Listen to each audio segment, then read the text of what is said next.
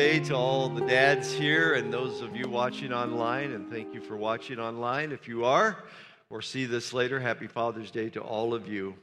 Wow, it has been good to be in the house of the Lord today. Praise God. And uh, I don't know. I don't either Kim either Kim snuck a peek at my notes or the Holy Spirit informed her. Or maybe he informed me of what he was up to. Uh, so, yeah, it's great to be in the house of God, and I love it when God uh, connects the dots and brings things together. We're in a series right now entitled Solomon Says, and it kind of is based on that kids' time kind of thing that we used to play Simon Says. And whenever Simon says to do something, the, the way you win the game is that you follow it precisely as long as you do what Simon says. Uh, but if you don't, you lose. Well, Solomon, when he speaks, and you read the book of Proverbs, the book of Ecclesiastes, even the Song of Solomon, Solomon was, the Bible says, the wisest man that ever, ever lived before his time and after his time.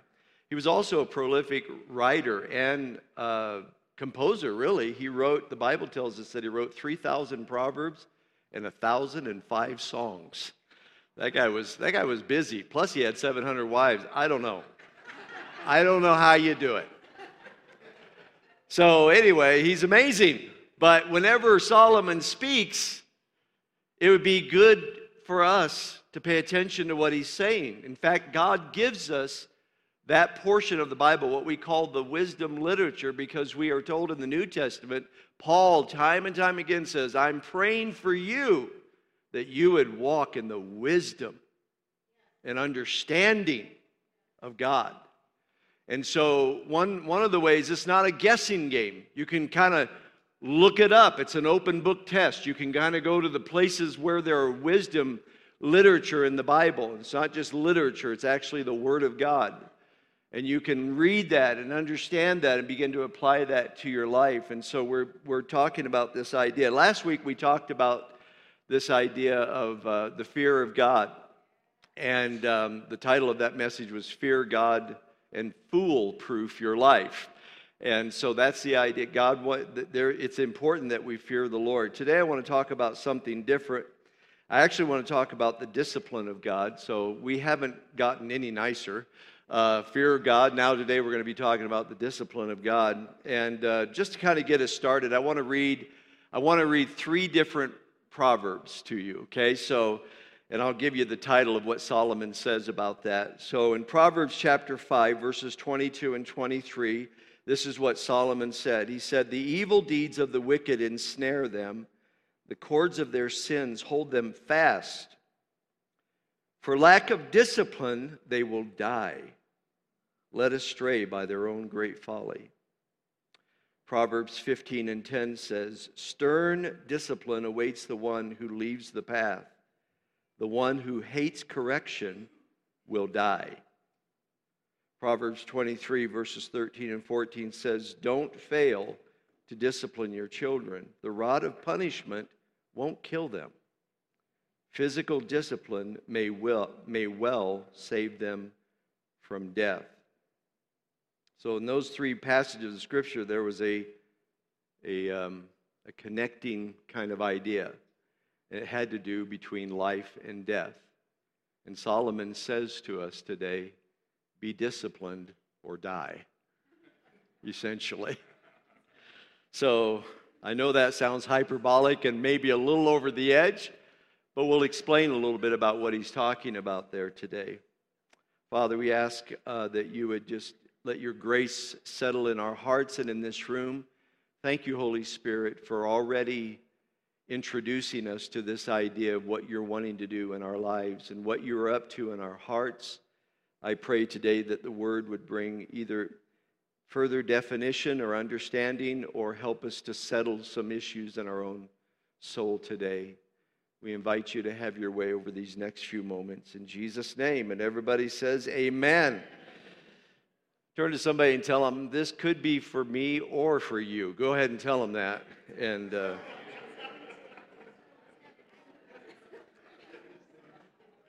so, from the scriptures that we read here, it's clear that true godly discipline is the key to a happy, healthy, holy, and I believe honorable life. Godly discipline is so important. And the converse of that is true, though, as well that an undisciplined lifestyle is one of the reasons why we suffer loss and why we suffer pain and why we suffer even death in life. A lack of discipline in a person's life can result in the death of their marriage. Very, you know, a lot of people talk about falling in and out of love, but sometimes people can lose their marriage not because they don't love the person anymore. They love the person, but they lack discipline in their own heart or in their own life or in their own attitude or in their own way of thinking. And as a result of that, that was like the fox that spoiled the vine. It ate away at the foundation to the point where it crumbled. And they were like, I'll, I love them. I'll always love them you know, but I just couldn't get my life together. And so sometimes it's the death of a marriage. It could be the death of a family. It could be the death of our own children. If we neglect this idea of training up our children in the fear and the admonition of the Lord, that could come back to haunt the lives of our children. And we can see not necessarily physical death, but death in other ways in their lives. It can be the death of our own physical health and mental well being when I lack discipline, when I am unreceptive to the discipline of the Lord or lack discipline in my own life, it can, it can wreak havoc on my own emotional state, in my own mental state. Mental health issues today are a, great tr- uh, problem in our society, and much of that isn't just because, you know, it's just a new thing. This is a result, I think, in some form or fashion of a lack of discipline.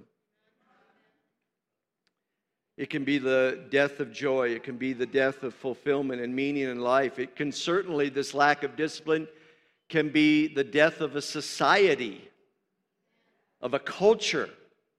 Paul said in, in the last days, perilous times are going to come.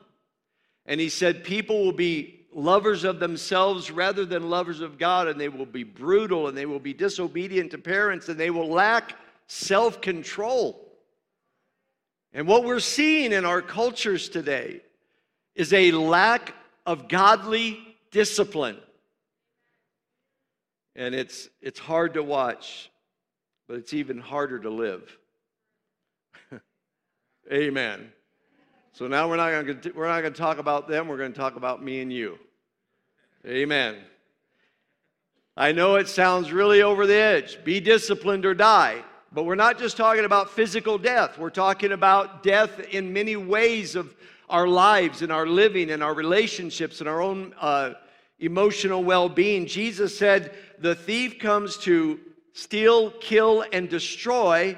I have come that you might have life and have it more abundantly. How many are up for abundant life?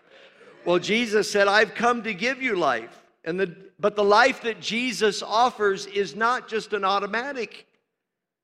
We were born in sin, we live in sin, we're going to die in sin unless we encounter the life of Jesus Christ that can raise us from the dead and give us new life and a new lease on life. Amen. And uh, so, so Jesus wants us to live, but a part of that is this uh, taking hold of the life of Jesus is, first of all, a decision we have to make. We need to decide to believe upon the Lord Jesus Christ as our Lord and Savior. And when we do, the Bible says, we are forgiven of all of our sin and we are made alive at that very moment when you give your heart to Jesus. But there is another side to this coin of receiving the life of Jesus. You make a decision for Him and you're saved. But then you need to live in the discipline of Jesus in order to live out the salvation that He has for you. Because, we call it discipleship. There are a lot of Christians who are saved, but they're suffering loss. In many different areas of their lives. And it's not because God hasn't saved them, it's because they lack discipline. Amen. And they're not disciplining themselves in the Lord. And so here they are, born again. They're not what they used to be, but they are living out of an old self, making decisions out of an old way of thinking, not hearing what Jesus said go and make disciples. In other words, discipline people to observe all that I have said. So you don't get this, you don't just get to decide for Jesus and now you you're good to go and you don't you're not going to go to hell. You you're not going to go to hell, but you also want to live in the abundant life. Amen.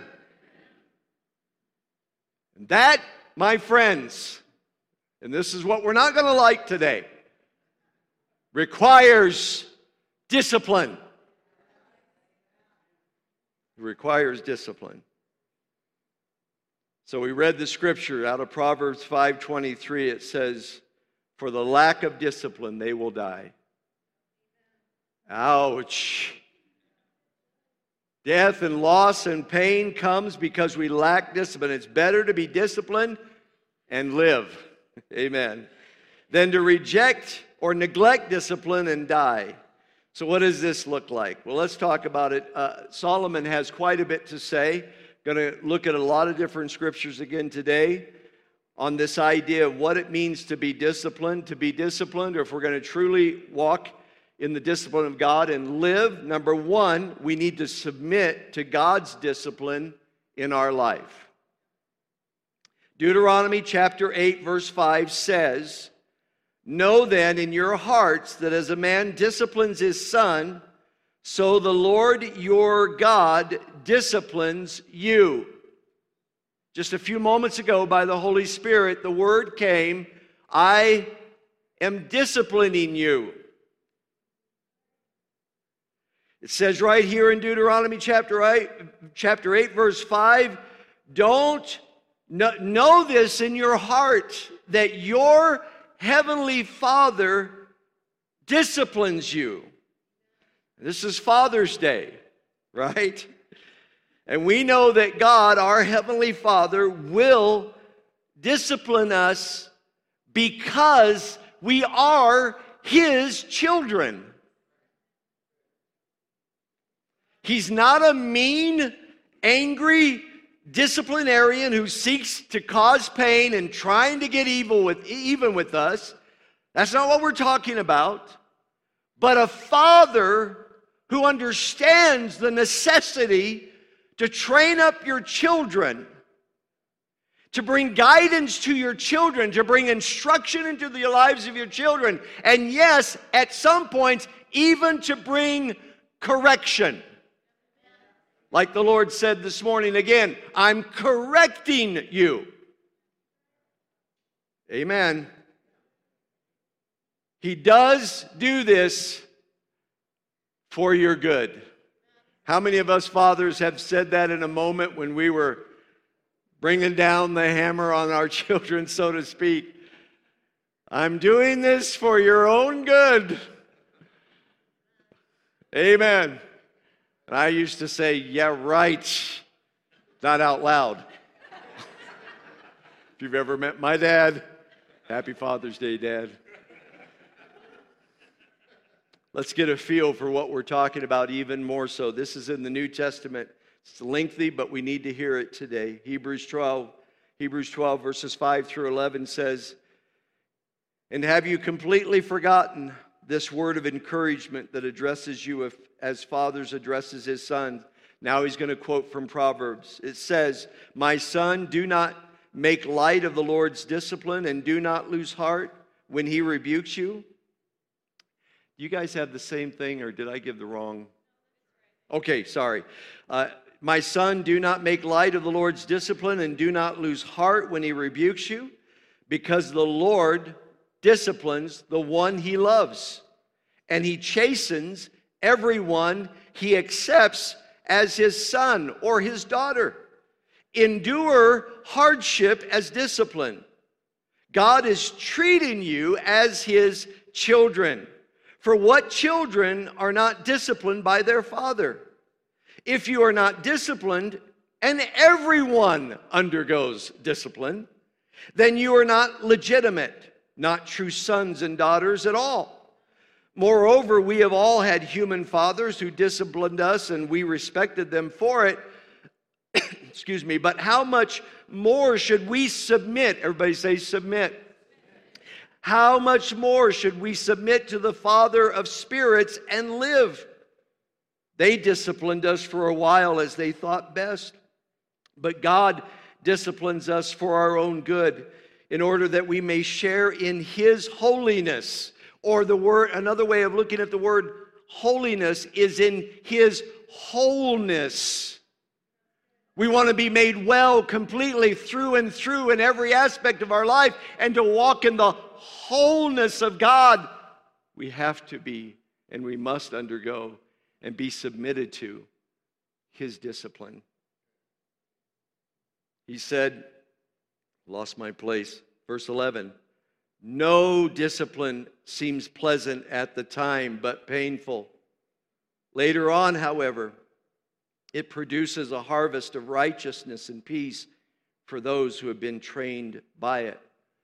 So, what this verse of scripture tells us is the reason that Father God disciplines us is because he loves us.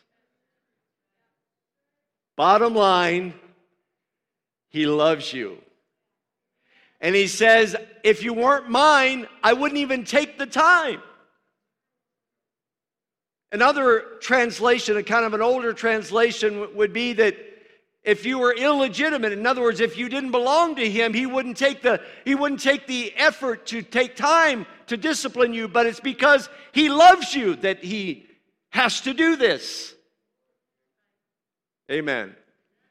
Now don't go quiet on me. We're not we're not in the woodshed. We're just talking about it. Amen. And so the very reason that Father disciplines us, not punishes us in a in the strict sense of the word, not condemns us, but takes time to discipline us, instructing us in his way, correcting us when we get off course, and really for our own protection. What he's really doing is protecting us from further harm if we'll submit to it, if we'll take the time to say, okay, you're God and I'm not, and you're my father and I'm the son, and I'm the daughter, and whatever you want to do to get me where you are, I'm, I'm, willing to go there. And it's painful, it's not always fun, but boy, is it productive. Amen.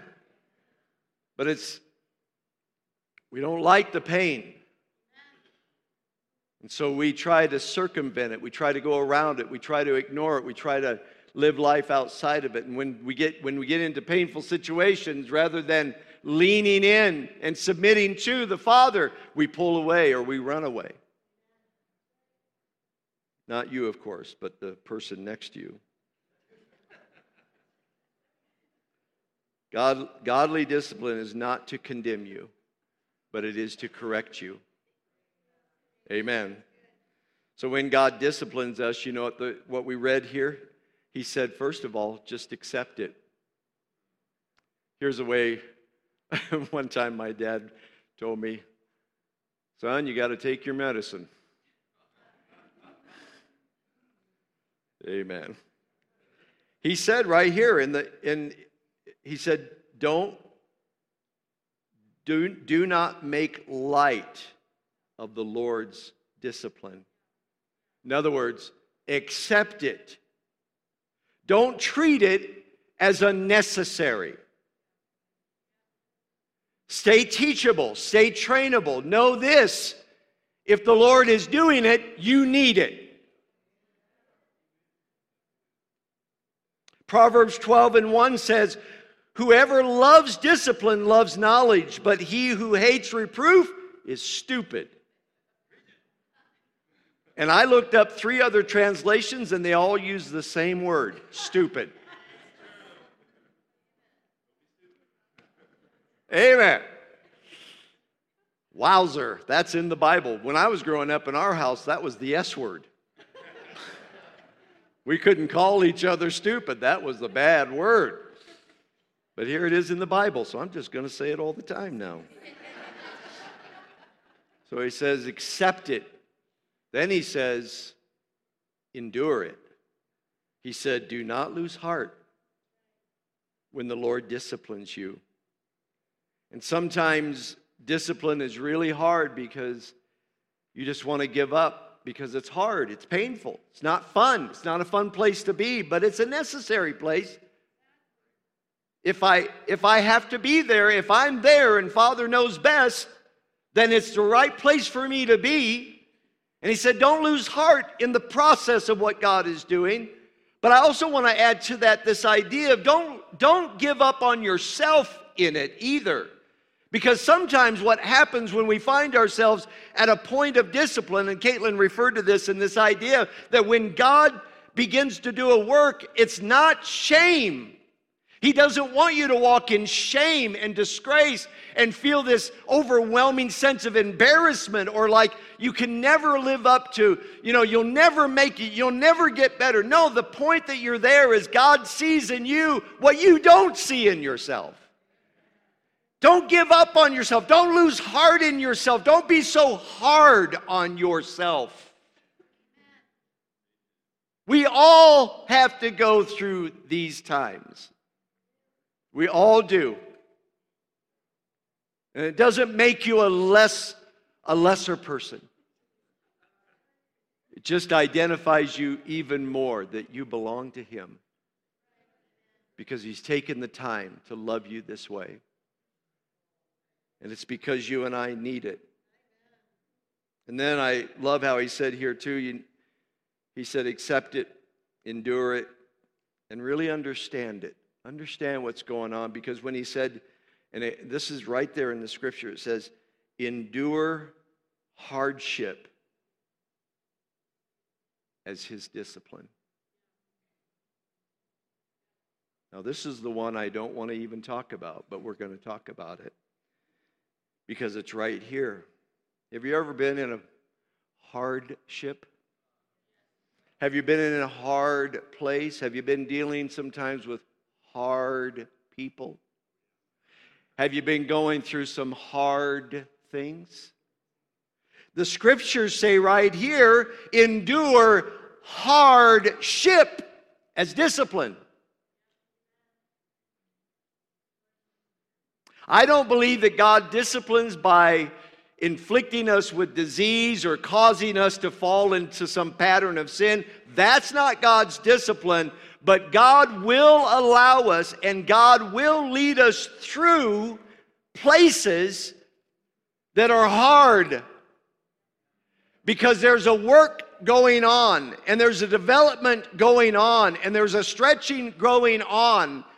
And we're like, God, you should, why are you allowing this in my life? Don't you love me? And he's like, Yep, I sure do.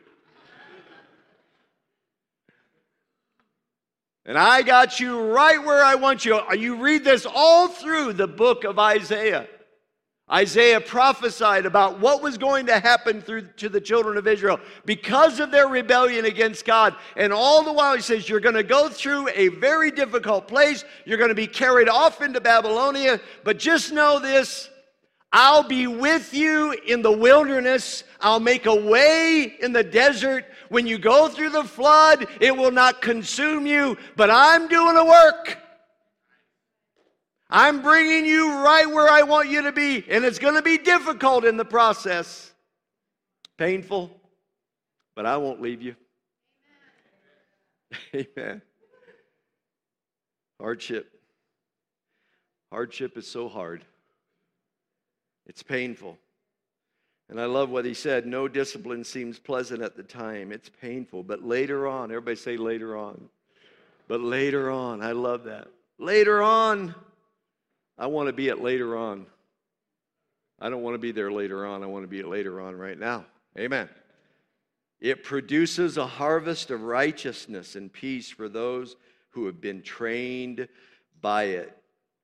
And what, what he's saying here is if you and I will submit to the Father's discipline, it's preparing us for greater things. See, we want greater things. We just want greater things, like winning the lottery. I can give up a dollar to win a million. That's not the way it works in the kingdom of God. The way it works in the kingdom of God and God's economy is you got to put in the time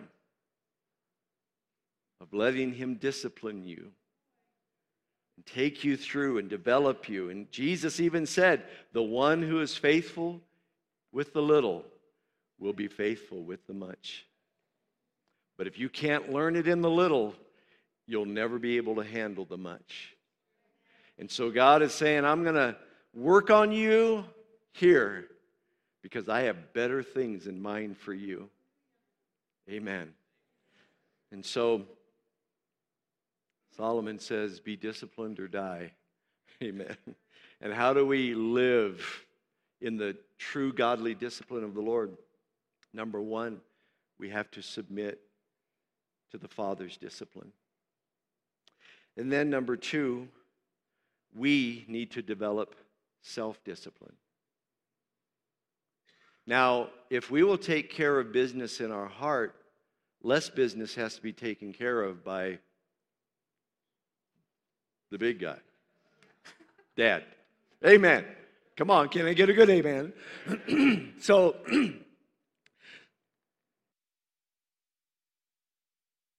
I might need water. Thank you, Julie. Yes, as Isaac said, this is that awkward moment.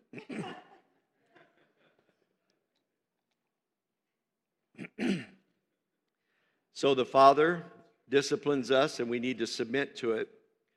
But then we need to learn how to discipline ourselves. And Solomon has, says a lot about this in the book of Proverbs. And we're going to dig into it. I want to show you Proverbs chapter 25, verse 28. Solomon writes and he says, A person without self control or self discipline is like a city with broken down walls.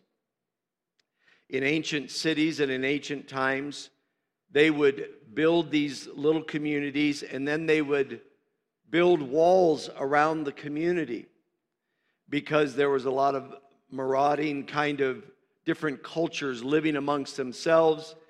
And it's been the same from time from the time of the fall of man even to today people are in life a lot of times in for themselves and uh, they will still kill and rob and destroy. And so in these little communities there wasn't like police officers and sometimes they didn't even have weapons. And so what, what they would do is build these communities and build walls that would protect them and defend them and help them to withstand attack and so when Solomon said a person without self discipline is like a city with broken down walls, he was saying that if you lack discipline, if you're not working on self control, you are defenseless in life. You are vulnerable to attack. You will be full of insecurity and you will be, you will be gripped by fear in your life. And it's because as the old King James says, you don't have the rule over your own spirit. Amen. So God disciplines us, but Solomon said it'd be a good idea that you and I learn to walk in self discipline, to have the rule over our own spirit, over our own heart. Amen. And so I know what you're saying out there. You're saying, well, I've tried and I just can't do it. Like I've fallen and I can't get up. No, you can do this. Because whatever God calls us to, and the Bible, the book of Proverbs included, is God's word to you and me. Stop making excuses for yourself. If there are places that you and I need to get you know, really press in and get healed, maybe we need to go through a sozo and, and get a head start, so to speak. I, th- I think ministries like that are like, a, you know, a good head start in God's healing process and delivering process. But it isn't going to end there. It may start there, or that may help in the process, but it won't end there. Amen. You're going to have to take rule over your own heart. Amen. And the power of self discipline is that protects us from a chaotic life. How many of you would like to not have such a chaotic life? And so there's power in it. And this, this idea of self discipline, there's a process to it as well. So I want to talk about this. How do we develop this self discipline in our lives? How do we get involved in what God is doing in our hearts? Number one, we need to take full responsibility of us. Take full responsibility of you. You know who's responsible for you? You. Not the government, not anybody else. You are responsible for yourself. People can't want your health and healing more than you want it. Amen. Come on, can I get a good amen out there? You and I have to take responsibility. Paul understood this. Listen to what Paul said. 1 Corinthians chapter 9, verses 24 and following. He says, Don't you realize that in a race everyone runs, but only one person gets the prize? So run to win. All athletes are disciplined in their training. They do it to win a prize that will fade away, but we do it for an eternal prize. Paul says, So I run with purpose in every step. I'm not just shadow boxing. I discipline my body like an athlete, training it to do what it should. Otherwise, I fear that after preaching to others, I myself may be disqualified. Listen to those words. I don't think for a moment that Paul was questioning the security of who he was in Jesus. But he was saying what? That if I don't walk in self discipline, take responsibility for my own thought life, my own actions, my own reactions, my relationships around me, the temptations that I face, if I don't take responsibility for myself and keep myself in the game, then I could lose. And I could suffer loss. And I could experience the death of things that I wouldn't have to experience had I been paying attention, had I been applying myself. Because it's my job. Jesus is my Savior. I made a decision for Him. But now he said to me, Now discipline yourself in my ways, after my word, following my spirit. Amen. Are you out there?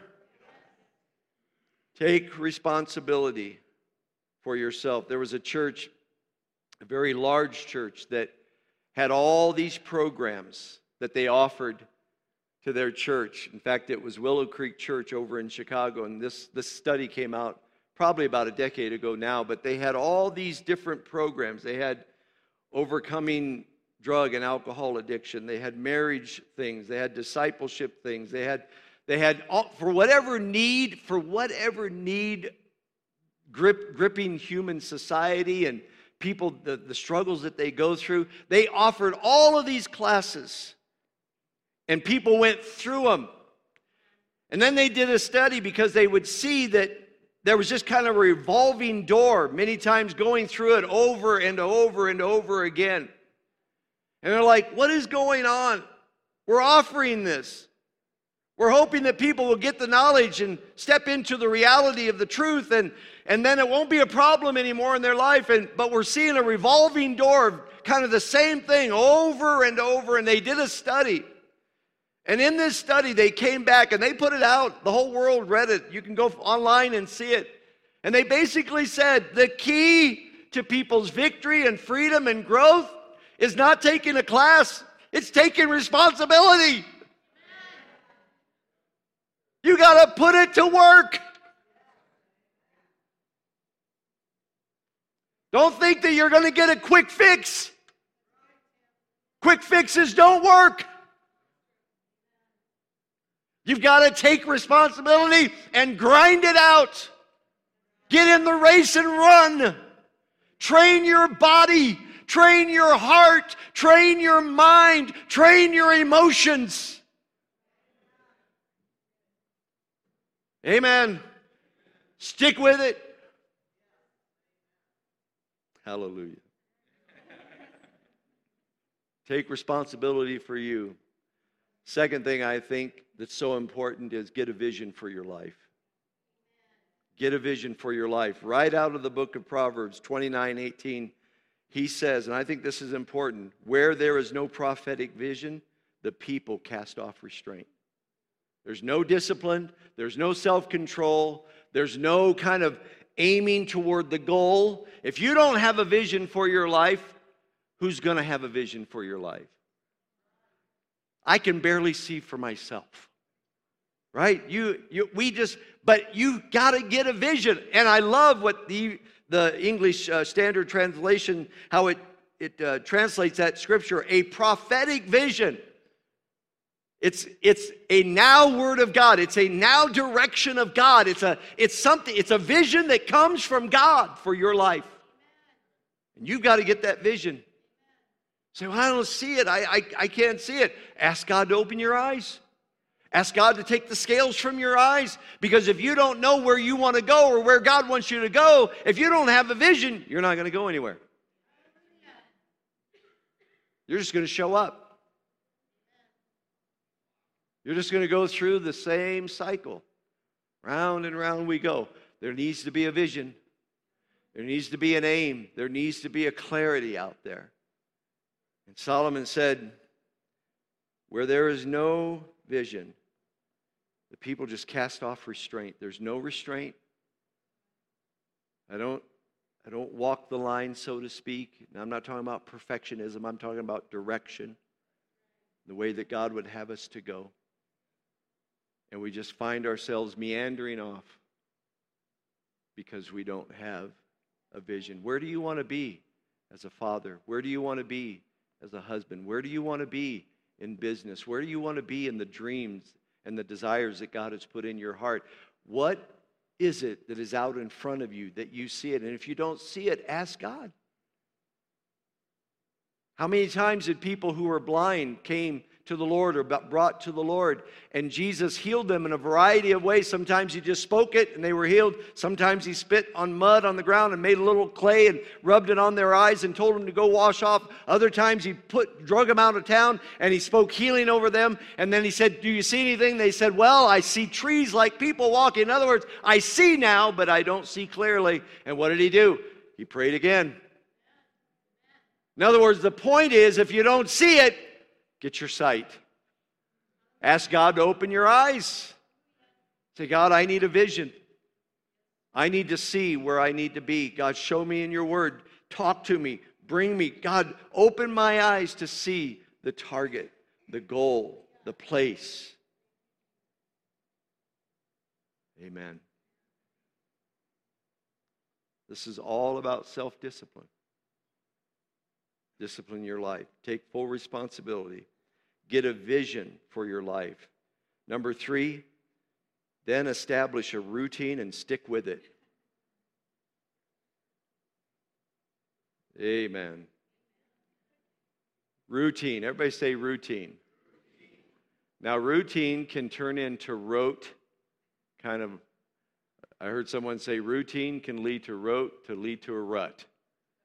But I'm going to tell you something. Sometimes it'd be better to be in some of our ruts than to be out where some of us are in the swamp. Amen. I don't know if that was dumb, but anyway, I'll establish a routine, a godly spiritual routine in your life, and stick with it. Amen. Proverbs 21, verse 5 says, Good planning and hard work lead to prosperity, but hasty shortcuts lead to poverty.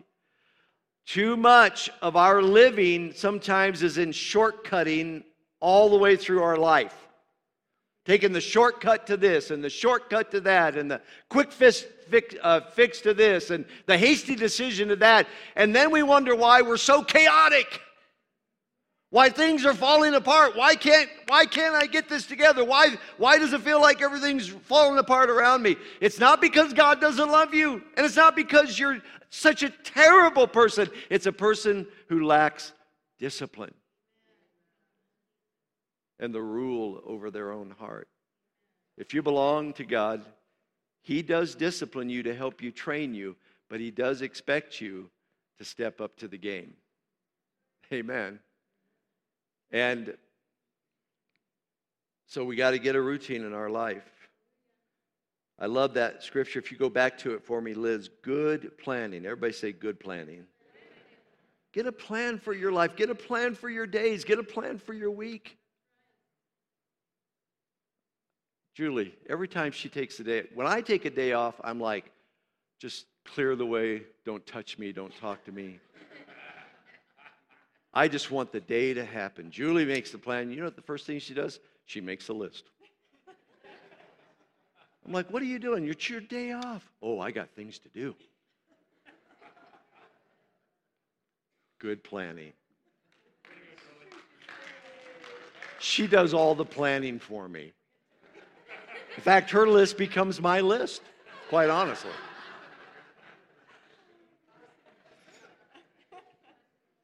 I'm so undisciplined. But make a plan because, you know, the old saying goes if you fail to plan, you plan to fail. And so plans give you direction, plans give you a goal to aim at. And this idea about establish a routine and stick with it, inconsistency is one of our biggest problems. And I think this sweeps over the whole congregation at some point. Because inconsistency is when you're hot and then you're cold, when you're on and when you're off. And when you start things good, but you don't finish things well. And this can happen to any of us. And so we fall into the trap, I think, of inconsistency. And I, I'm not here to shame us, I'm not here to disgrace us, and I'm certainly not here to put legalism on us because I hope that we understand that the discipline of the Lord is really a gracious thing. It's a gracious thing, but it's a necessary thing because when we become inconsistent, inconsistent people are easily distracted by temptations or other demands. And I got this to do, but this came up, and boom, I'm off over here. And when I'm not following through with what I need to follow through with, with the important things, with the seek the kingdom of God first things, when I neglect that and just trail off after immediate things that arise and take over, you know, some things can wait. Did you know that? You don't have to answer every phone call. Did you know that? You don't have to open every text. Are you aware of that? It can wait. You're not God. You're not everybody's answer. You got a life to live. You got responsibilities yourself. First and foremost to your own personal heart with Him.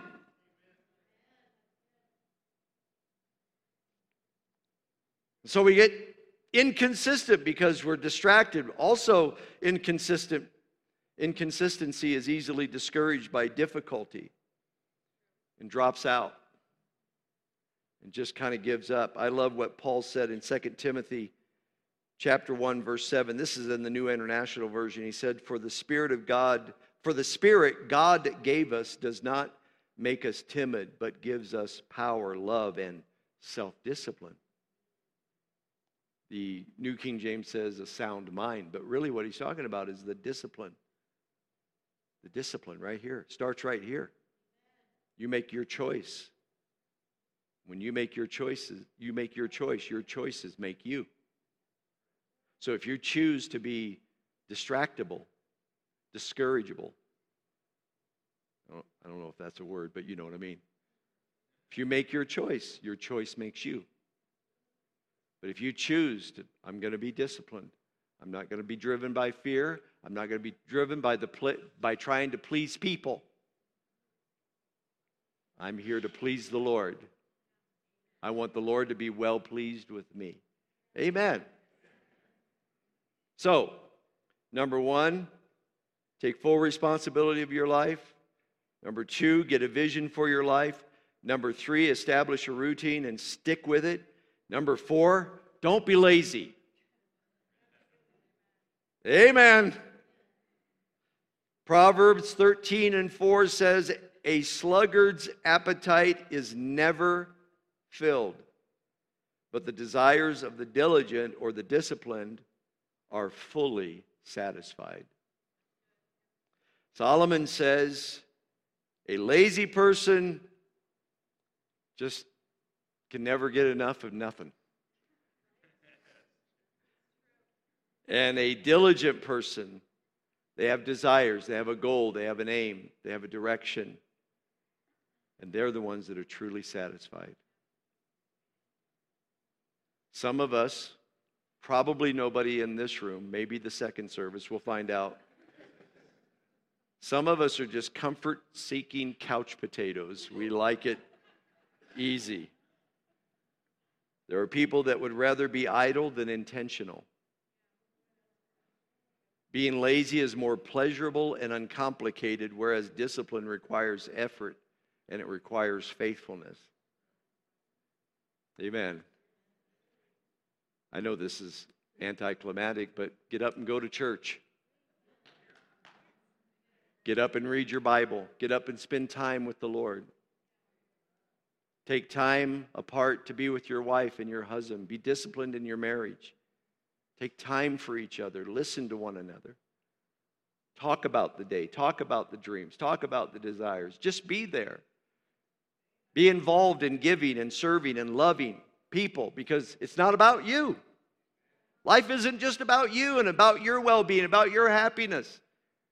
And life is a, there's a lot of process in life. We are in process. There's a lot of things that we kind of have to kind of walk through and go to and be a part of. But also, a part of life is learning how to pivot, like in the moment, and be available and be ready, not to be someone's answer, but to when things come and, and, and, you and things get shifted in your life, learning how to walk that out and be ready and available in that moment if it's God's leading. Amen. The point is, don't, don't be lazy. That's what God says in His Word. When He said, A sluggard's appetite is never filled, but the desires of the diligent are fully satisfied, i.e., don't be lazy. That's not going to get you anywhere. Amen. Amen. I'm going to keep going. Isaac told me to, which means I only got one more point. And that is, Julie, would you come if you would? Number the, I don't know what this is, four or five, stay focused on Jesus. This is how you discipline yourself. Man, today, between what the Holy Spirit brought to us today, and the tongue and interpretation and the devotional idea behind it, and then just this point just really warmed my heart because the key to discipline is the one to whom we are disciples Jesus. Amen. We are all disciples, and that's what the word disciple really means one who is disciplined. And so Jesus is our Lord. And how do I get to be disciplined? It's all about Jesus, staying focused on Jesus. Now, a few moments ago, I read this lengthy portion of scripture out of Hebrews 12 about how the Father disciplines us. But right before he said all those words about being children of God and God loves us and he disciplines us, here's how he started that chapter.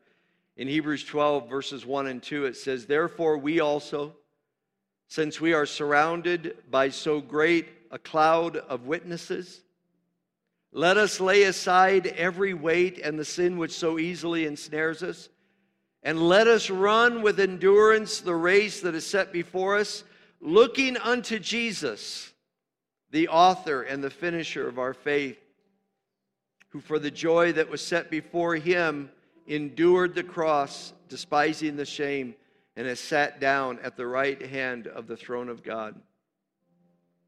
I love that because what the Hebrew writer, and then he goes into this whole thing about enduring hardship. And he actually, between after these words and before he got into that, he said, You have not gone through something like what Jesus has gone through.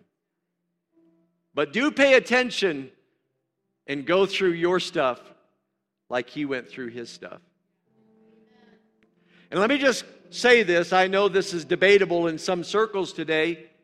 Jesus was God, has always been God, and will, forever be God. Right?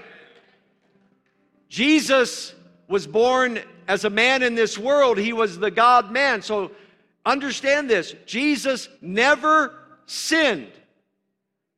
But the Bible tells us now, this, this is really important. The Bible tells us he learned obedience, he practiced self discipline. He went through hardship, submitting to the Father's plan and purpose. So when Hebrews 1 says, look to Jesus, that's your key of a disciplined life. All the other things, vision and you know, routine and sticking with it and all, all those other things, very important. But it all is summed up right here, culminates right here. Keep your eye on Jesus. He did it well, He did it for you. Not just as an example, but literally that you could get in the flow of His movement kind of get in the flow of his his his direction in your life and you just get you just cuddle up and get close to Jesus and stay there and you're going to get where Jesus wants you to be. But if you reject discipline, if you, if you reject the notion, if you don't like the pain, nobody likes the pain. Look, nobody likes it. But it's good for you. Amen. Where do we need to be disciplined? Maybe we need to be disciplined in our thought life, in our purity, in our integrity.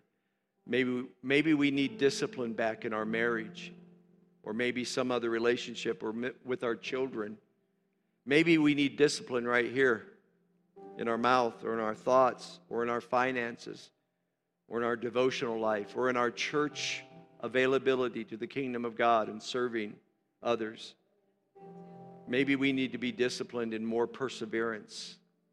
Whatever it is, let God work it in you. Amen. Let's stand together. Julie, would you, however you want to lead us in this little course, if uh, Liz would be ready maybe to bring up the words, but can I have the prayer people come, by the way, right now, if you would? Those of you who are prayer intercessors this morning, today, as we're singing this song with Julie, if you need prayer about anything that we talked about or any other thing that we didn't talk about, please come on forward and we'll pray with you. But Julie, lead us in this course. Just worship Him right now.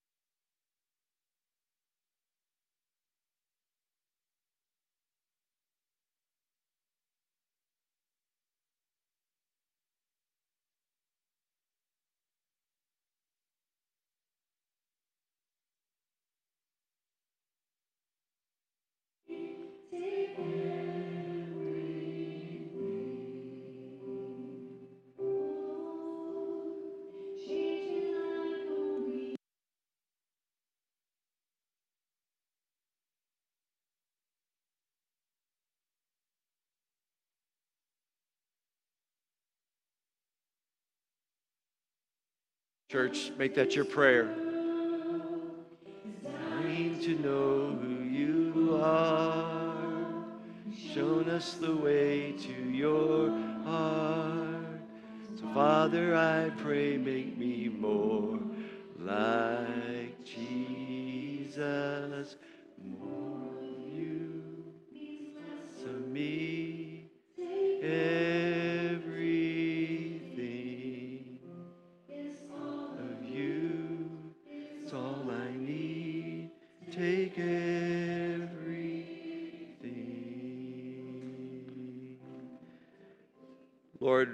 we need is really just more of you. Lord, we need more, God, more grace to just yield to you and submit our hearts to you. To say yes to you, Lord, to say whatever you want to do in our lives to bring us where you want us to be. Lord, I just pray that that would be our heart as we leave this place today. That not only today, but throughout this week, we just, we even mutter those words Lord, more of you.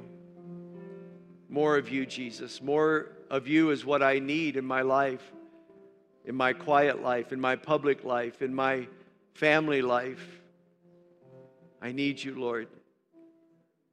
God, help us today to just yield our hearts to you and surrender all as we sang that song too, Lord.